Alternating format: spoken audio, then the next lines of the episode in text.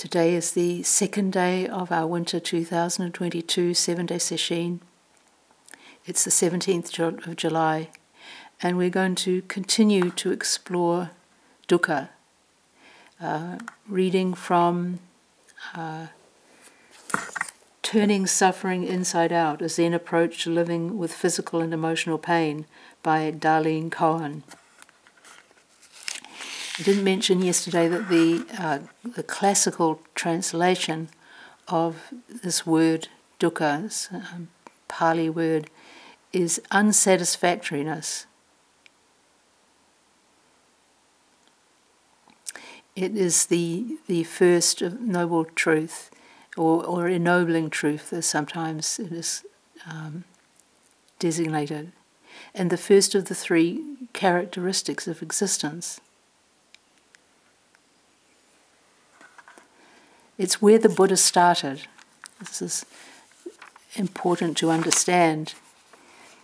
He, when he saw a sick person, an old person, and a dead person, this was where his spiritual searching was was um, initiated. It was a kind of initiation to really, really take in the import of sickness, old age, and death.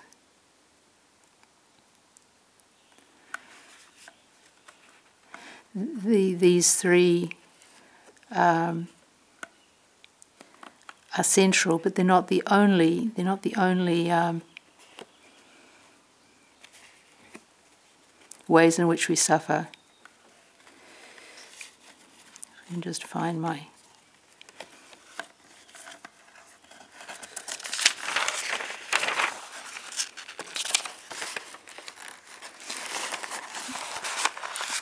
also um, part of suffering are the four averse states, they're called.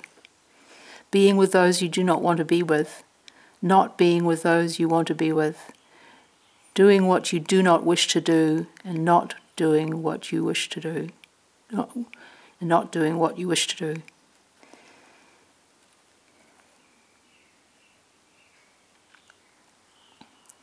Sheng Yen put it this way to suffer, we, we suffer when we are separated from people or things which we wish to remain in contact with, and when we have to deal with people or things that we wish to avoid.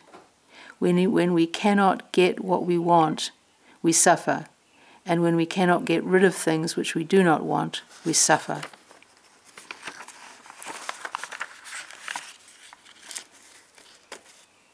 Or put, put very simply, this is by the Advaita teacher, uh, passed away now, I think, uh, Nisargadatta. We want what we don't have, and we don't want what we have.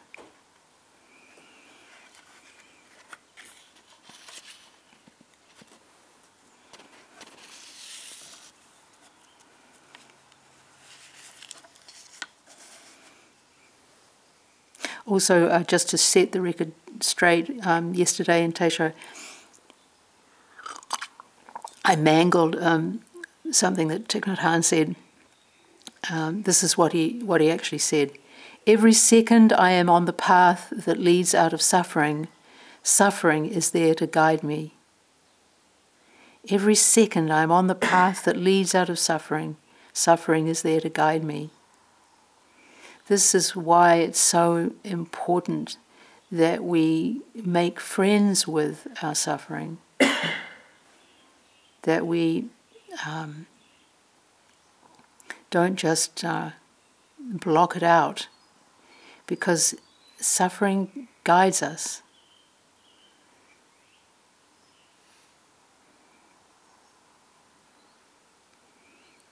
Suffering seen through is wisdom.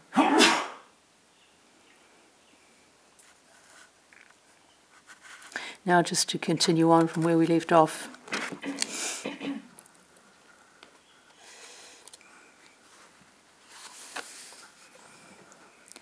Um, Darlene Cohen had been describing um, the ups and downs of samsaric existence in in a half a day of her n- normal routine. Um, samsara literally means journeying.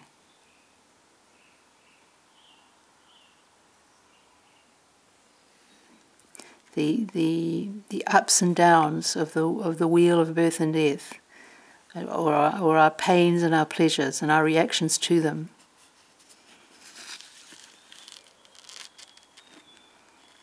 So now she moves on to looking at the ways in which we um, we resist the full awareness of these emotional ups and downs.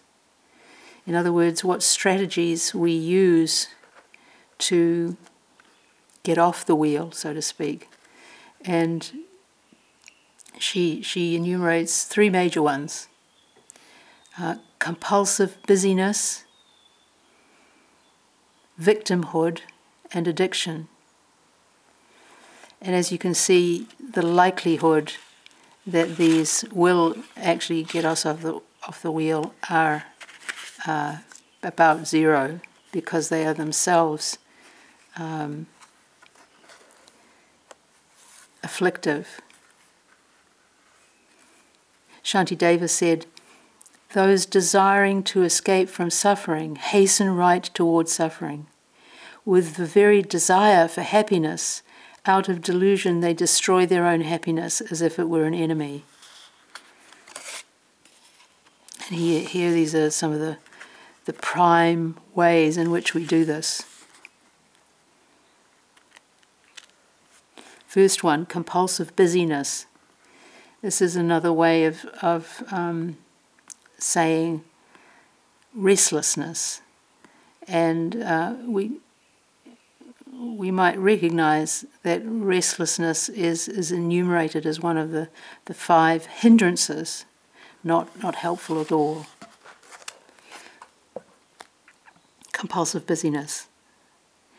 Many people spend years developing a strategy to insulate themselves from feeling their feelings. They bury themselves in activity the way a substance abuser buries herself in drink or drugs no matter how many things she races to do during the day. There's always something more to be done. When there is a threat of hurt or disappointment due to circumstances beyond her control, there's no time to feel it. The laundry has to be put in the dryer. The kids have to be picked up. The report has to be finished. The car has to be washed. The overall feeling is unpleasant enough, frantic, strangled, but what she does but she does manage to avoid the, the real lows the grief the anger the disillusionment. I think we're really part of um, a whole society that is uh, engaged in compulsive busyness people um, are asked how they are, often they will say, Oh, I'm very busy. And that's seen as being a kind of virtue. It shows you're, you're engaged, you're plugged in.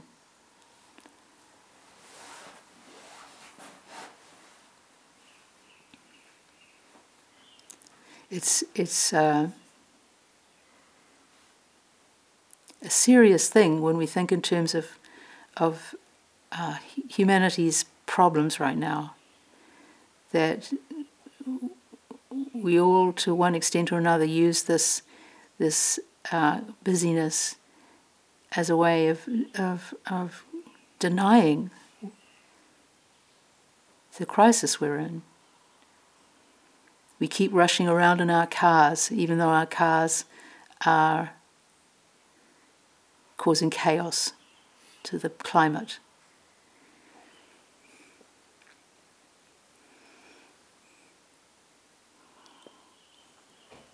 She continues.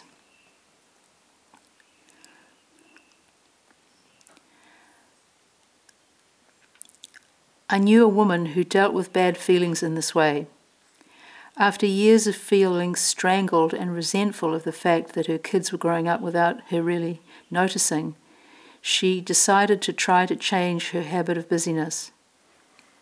She rearranged the priorities of her daily life and dropped anything she thought was unnecessary to her job and her roles as wife and mother. The first thing she noticed was how depressed she felt. This amazed her. She had thought she was going to feel relief and then happiness. Instead, she started to see exactly why she had developed the habit of busyness. In other words, she began to feel the old feelings of hopelessness and despair she remembered from her youth. She told me, it's like mowing the lawn to be able to see the wildflowers and instead seeing all the weeds. I advised her to spend some time every day looking at the weeds, examining their shape and colour, studying them without interruption. She seemed startled by my suggestion, but was intrigued. She had nothing to lose. In another few months, the weeds had parted. Not only had she discovered a bottom to her feelings of hopelessness and despair, but the nuances of these dreaded feelings gave some sort of subtle, agreeable flavour to her time with her children, like some perspective against which to appreciate the passage of time with them. I find this woman's account of penetrating her mundane anguish fascinating.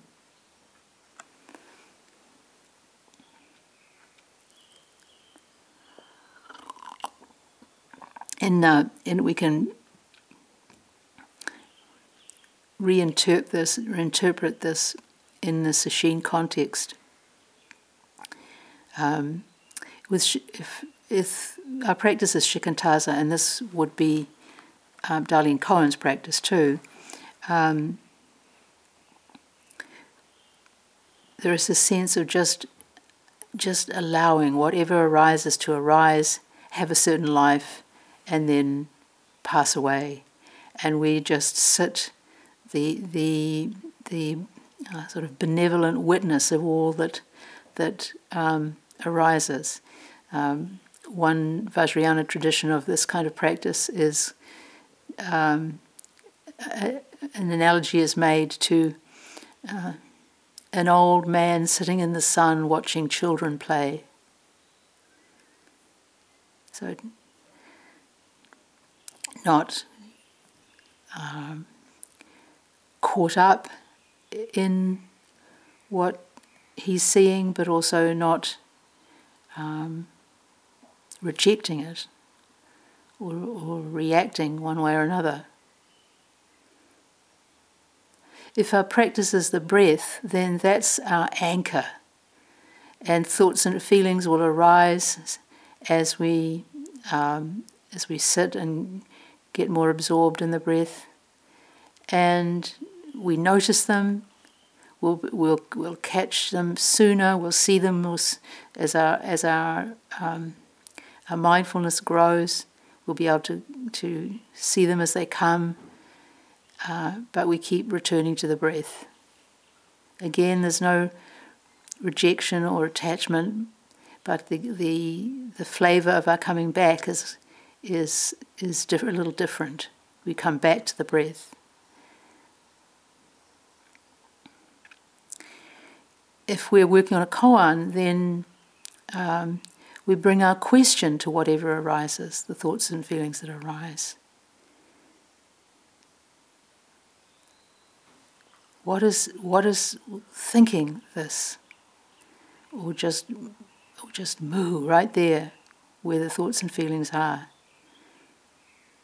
Again, not rejecting or attaching to, but with this, this uh, hook of the question.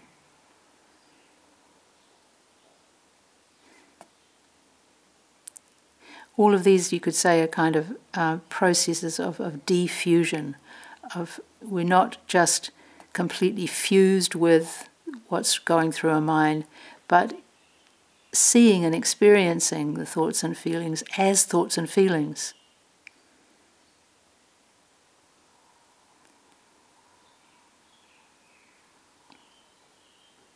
Next section is headed Always a victim, never a vulnerable person. Uh, so, victimhood as a, as a way of reacting Another strategy we use to deal with painful feelings is the victim stance, always blaming something outside ourselves for circumstances that are challenging or disagreeable. Uh, we were looking at Adlerian psychology a week or two ago, and he talked about the stance of that bad person.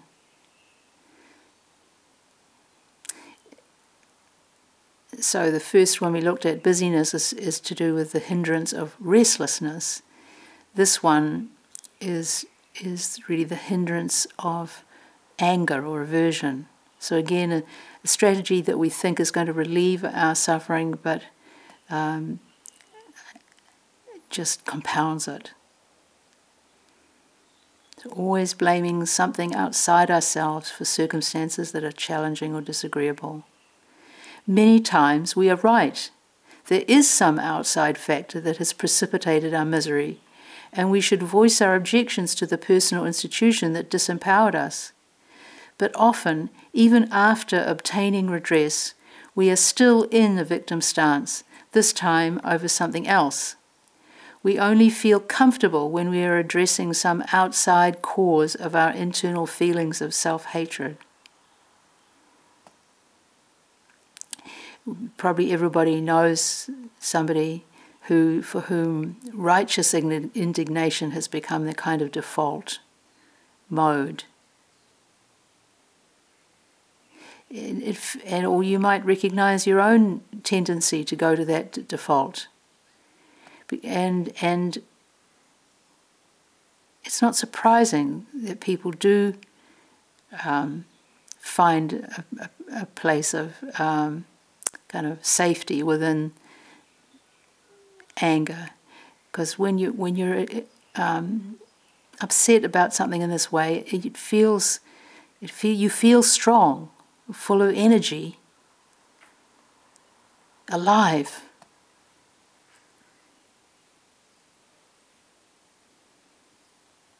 And it is, is a relief from the feelings of self hatred, which uh, often uh, very scary.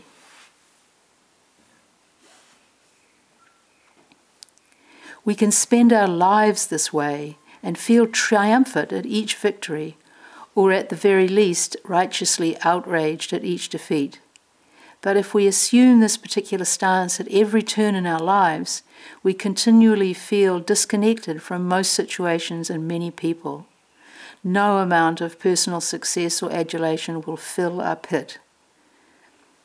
Think here of our, our second bodhisattvic vow endless blind passions I vow to uproot. That's the thing about the blind passions. They're endless. They are a bottomless chasm. We can pour all we can into, but that, that pit will never be filled, never be satisfied. No matter how much personal excess or adulation will we get, it will never fill our pit. We'll always walk alone, us and our outrage. And this is the, the, the shadow side of, of this kind of stance, is that it's, it can be deeply lonely.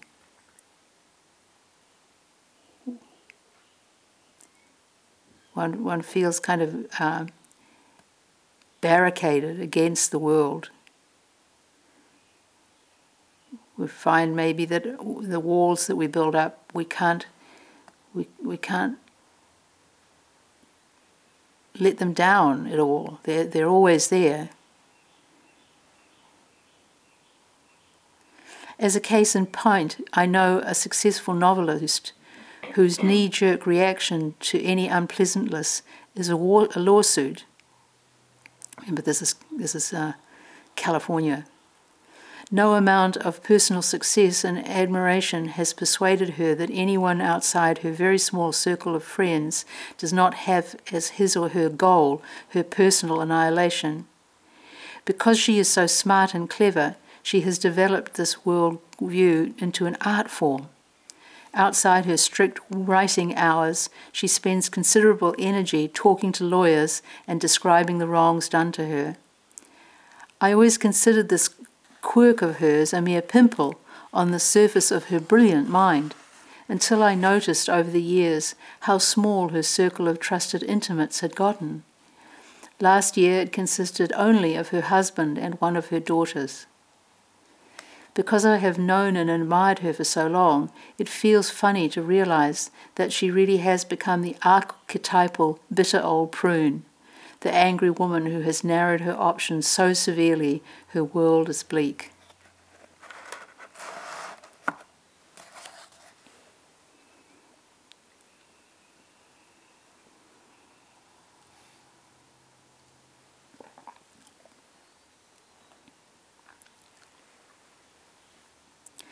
The third, the third category that um, Cohen has here is addiction. This is attachment turned into an ongoing habit, you could say. And here, here's what she says about this. Not only do we Americans flatten out the curve of emotional volubility with our addictions to alcohol, food, and drugs, but our habit pattern of avoiding pain by returning again and again to the same favorite states of mind, to sex, excitement, crisis, compulsive work, also constitutes an addiction.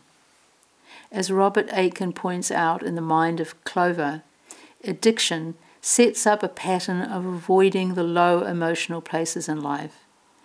The best therapy is the practice of acknowledging one's feelings and making friends with them. Then they can be seen as truly transparent. And Cohen then comments When thoughts are perceived as transparent, it means that we can see through them to their source, the, the ceaseless busyness of our minds. Thoughts and feelings follow each other, one after the other, in a constant, ever changing flow if we can be quiet enough to watch this flow with curiosity rather than agitation, it seems quite arbitrary to become disturbed or transported by any particular one. We see, we see the, the form, the container of uh, the thoughts and feelings rather than getting, getting caught up in the content we see the pattern, the, the patterns of thought energy, you could say.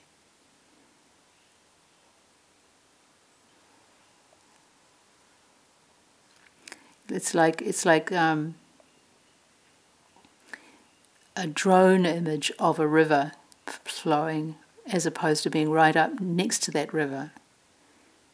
You can see the, see the shape and the direction, not just the the water moving and actually, with that analogy, the further we we we pull back, say from a from a river or a um, an ocean to they will appear more, uh, more still.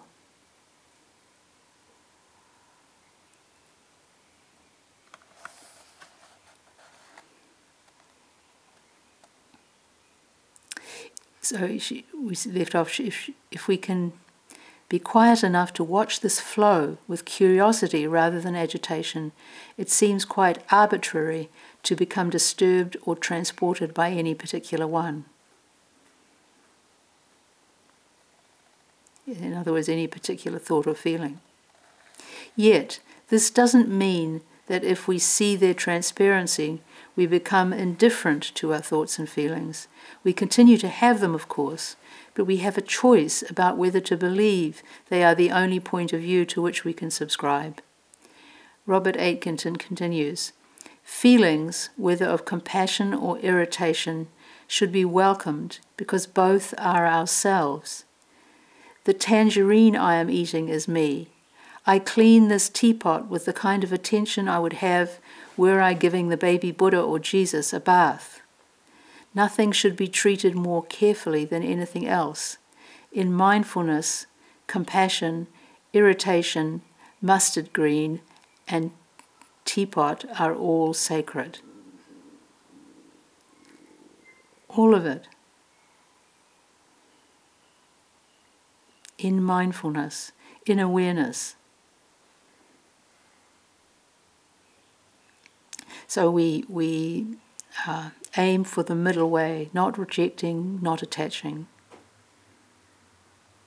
It's one way we can understand the first of the Four Noble Truths all beings without number, I vow to liberate. All, it includes all, all beings that exist in our minds and our hearts.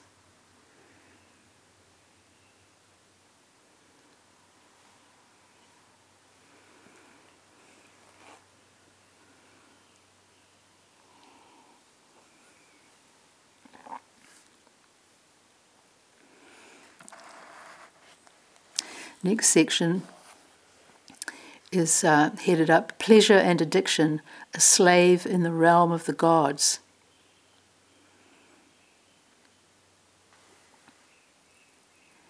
It's probably clear to everyone why we humans might reflexively avoid pain and discomfort, and thus why we'd want to discontinue whatever behavior brings them on. But it's not so obvious what the downside is when we compulsively chase after pleasure. We all want to attain pleasure in some form or another. Some of us have simple needs a full belly, a sexual partner, the esteem of our fellows. Some of us make it our life's work to achieve peace of mind or to experience something called religious ecstasy. We hear these words a lot in connection with spiritual matters. And it may be that the possibility of ecstasy or serenity is what attracts many people to take up the rigors of meditation practices in the first place. Most of us decide to begin a meditation practice when we're in the pain aspect of the pain pleasure cycle. We're suffering in various ways, and it occurs to us that what we suffer, it occurs to us that we suffer precisely because of our pre- perceptions of things and that there's something wrong with those perceptions, and we want to escape our suffering into some more agreeable state of mind. So we begin pra- to practice meditation in order to alter those defective perceptions and expand our knowledge of various states of mind. And we could say that um, that was how the Buddha got started too. Saw the fact of suffering, and all his teachings um, blossomed out of that awareness. I came to meditation for this reason. When I first heard the Four Noble Truths of Buddhism, that life is suffering, that desire in the form of grasping and aversion is the cause of suffering, that we can cease desire based suffering. And here's how I said, That's for me. I was absolutely thrilled that somebody had been doing research on this problem for thousands of years. We've been we've been using not desire in in our um, uh, reading of this, but um, for tanha, but thirst or craving. This this um, um kind of a, it's got this obsessional or or um, very sticky aspect to it that, that is captured better by the words thirst or craving.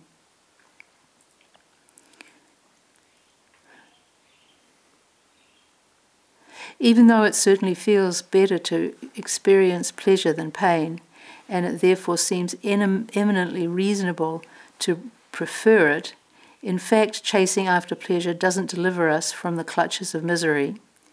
Often pleasure fails to relieve our depression or anxiety for more than a brief interlude, and the chase itself actually exacerbates them.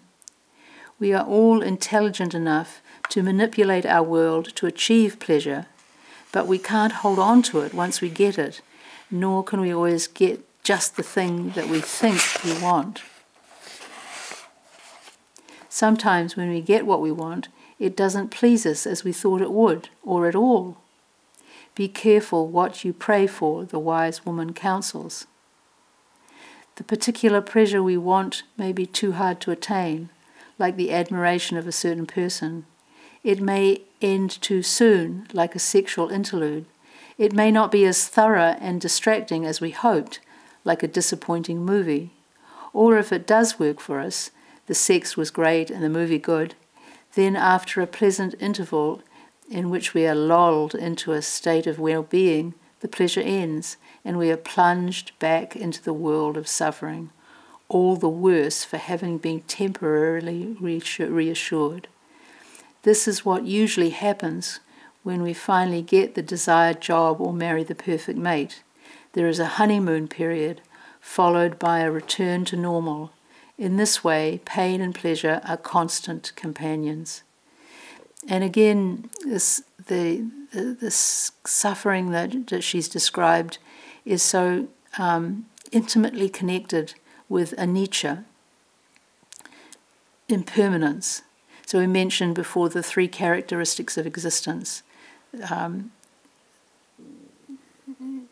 they really they, they go together the, the impermanence and the suffering. And also the third one the no self. Uh, in the original pali it goes sabbe sankhara anicca sabbe sankhara dukkha sabbe dhamma anatta so all compounded things are impermanent all compounded things are unsatisfactory all things are without self. So the first two are compounded things, sankhara, and then the third one, uh, no self, is all things, all, whether conditioned or unconditioned, are without self. And these these these uh, play uh, kind of an interplay between these three.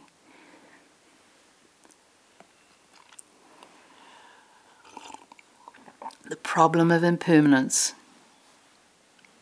which, which inherently makes all that is is is um, compounded, unsatisfactory, unstable, fleeting, ungraspable. She continues, because we yearn so passionately to be forever happy, and we can imagine such a thing, we concoct the possibility of a sort of heaven. The complete elimination of pain and permanent state of pleasure. If we are very industrious, we get rich enough to acquire every physical comfort and surround ourselves with faunas. Or if our inclination is spiritual rather than material, and we finally figure out how to course in the realm of the gods, we have indeed achieved great bliss. Trungpa Rinpoche describes this state of mind in his book Cutting Through Spiritual Materialism. He says, We relax, dwell upon our achievements, shield out unpleasant thoughts. It's hypnotic, blissful, proud. Everything happens naturally, easily, automatically. And Darlene Cohen adds, we get parking spaces with no problem. We're always in the right line at the grocery store or the toll gate. Then Trungpa continues, when we are in the realm of the gods, whatever we hear is musical, whatever we see is colourful, whatever we feel is pleasant. We have achieved a kind of self hypnosis, a natural state of concentration which blocks out of the mind everything that might be irritating or painful. It's a kind of trance state in which the empire of ego is completely extended to include everything. It has no boundaries. And you can immediately see that such a state is highly seductive. to be at ease. Isn't that this what we, we long for? To be secure, to be um, in a place where everything flows. She continues, suddenly returning to real life from this hypnotic intoxication can sometimes be a terrible crash. The teenage daughter of a client of mine was arrested with three friends after the girls spent an afternoon on a shoplifting spree in a local mall. All were good students who had never been in trouble before. When my client arrived at the small security office to pick up her daughter after the arrest, she found the child close to passing out with anxiety and self loathing, a state of mind that continued for several days. She could not look at her mother or father, or even her little sister, without cringing with shame. What impressed both my client and me was that the girl seemed almost not to know the person who had done the stealing. It was so amazing, she told her mother, her expression turning rapt even in describing what had felt what it had felt to like take things what it had felt to take things from so many stores without getting caught we felt after a while we could do anything, have anything, even stuff we didn't care about, just because we were so special, such clever people. This, this is the realm of the gods. The sense of, of, of power.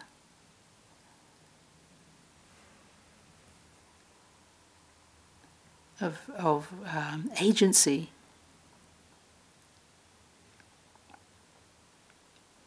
The daughter also said, Now I can't even imagine what I was thinking then. It's like I was a different person, but it was great.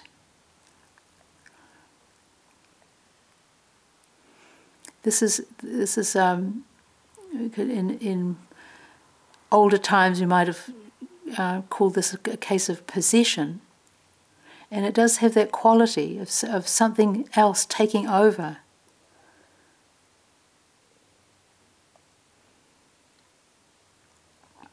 this sometimes this sometimes happens in sesshin too, where we can get to a, to a state which is uh, highly intoxicating.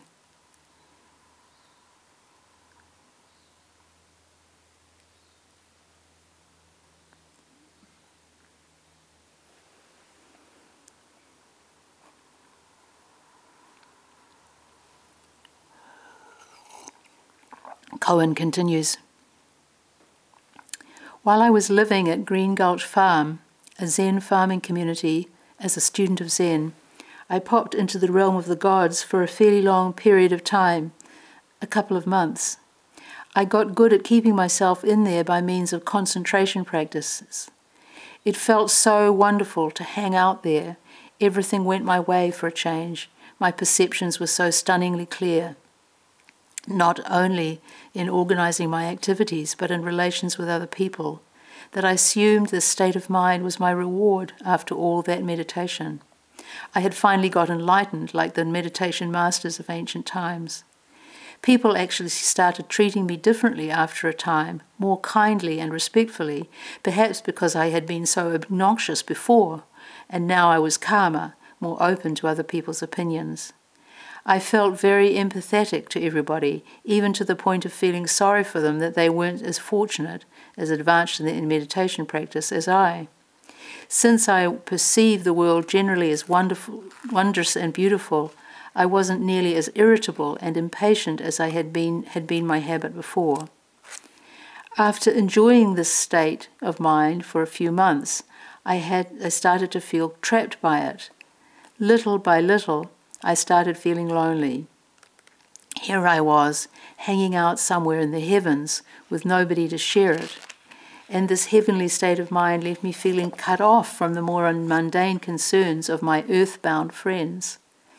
I started noticing that there were subtle forms of suffering inherent in this blissful state of mind, worrying about its ending, being isolated, always being preoccupied with keeping my absorption going so striving in there. Finally, I really wanted to return to the ups and downs of ordinary life. It's it's not so uncommon um, that um, people sometimes can experience a, state of uh, great absorption, usually not so for such a long period of time, but then try to hold on to it, and even try to recapture it um, in sesshin after sesshin.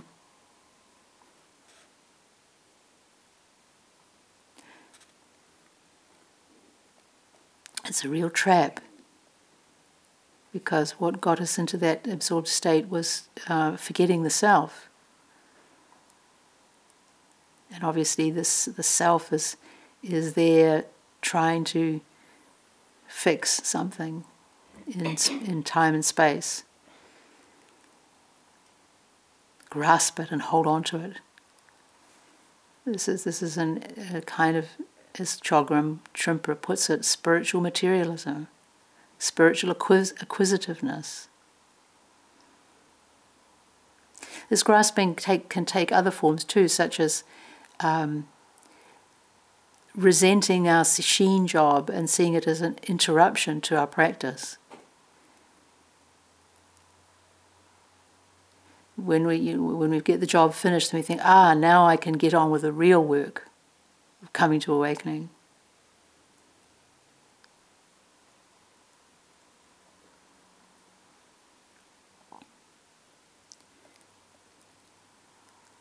if you get attached to this state of mind, this is meaning this state of, of, of absorption, unwilling or unable to go on with your ordinary life, then it's as if you've fallen into some kind of pit.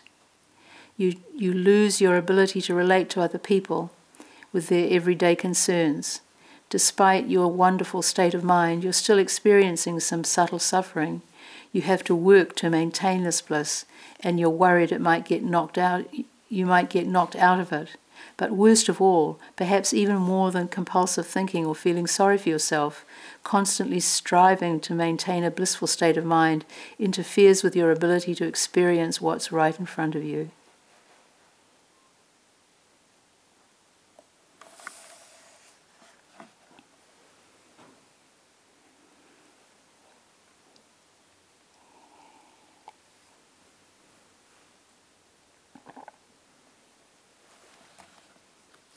She does another story.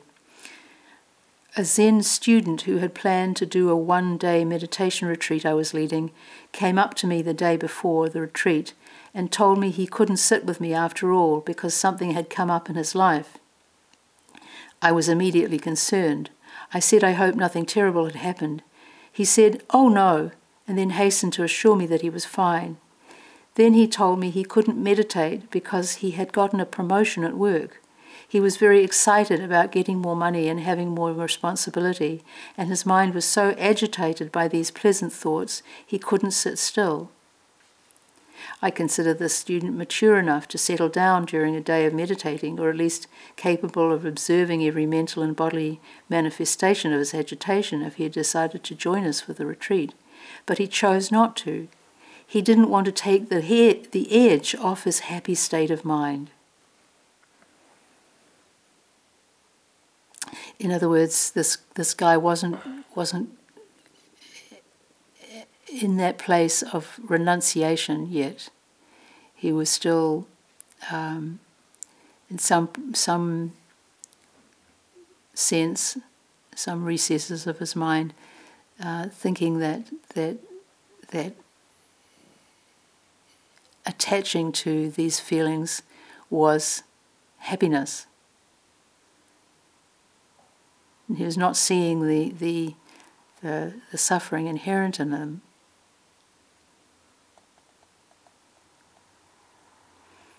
She goes on.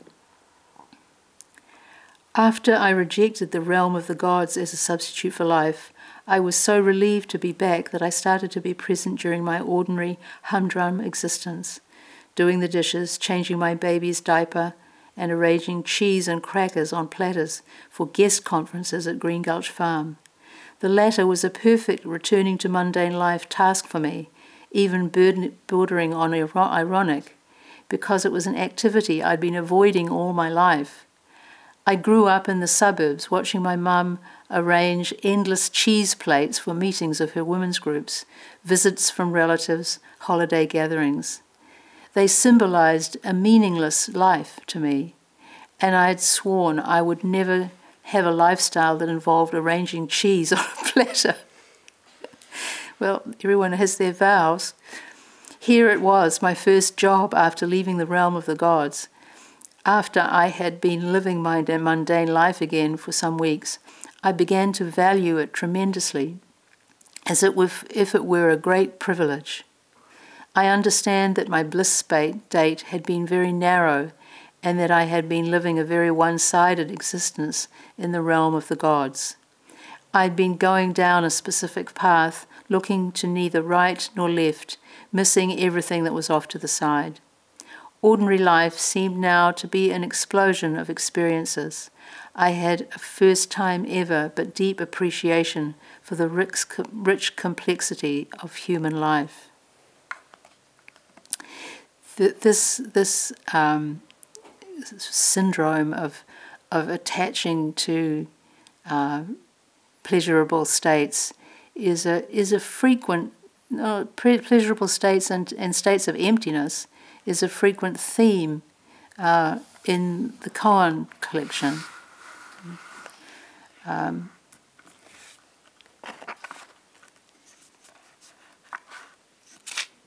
just to give an example of one of these, this is um,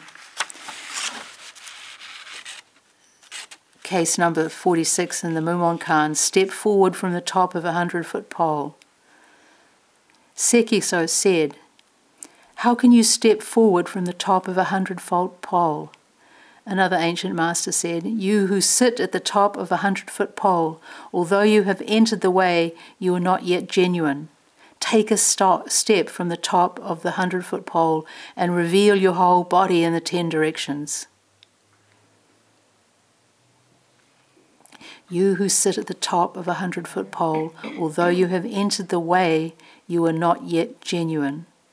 Take a step from the top of the hundred foot pole and reveal your whole body in the ten directions.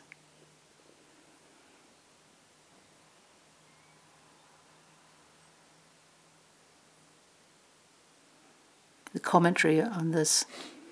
If you can step forward and turn about, is there anything to reject as unworthy? Be that as it may, tell me, how do you proceed onward from the top of a hundred foot pole? Go! We'll stop here and recite the four vows.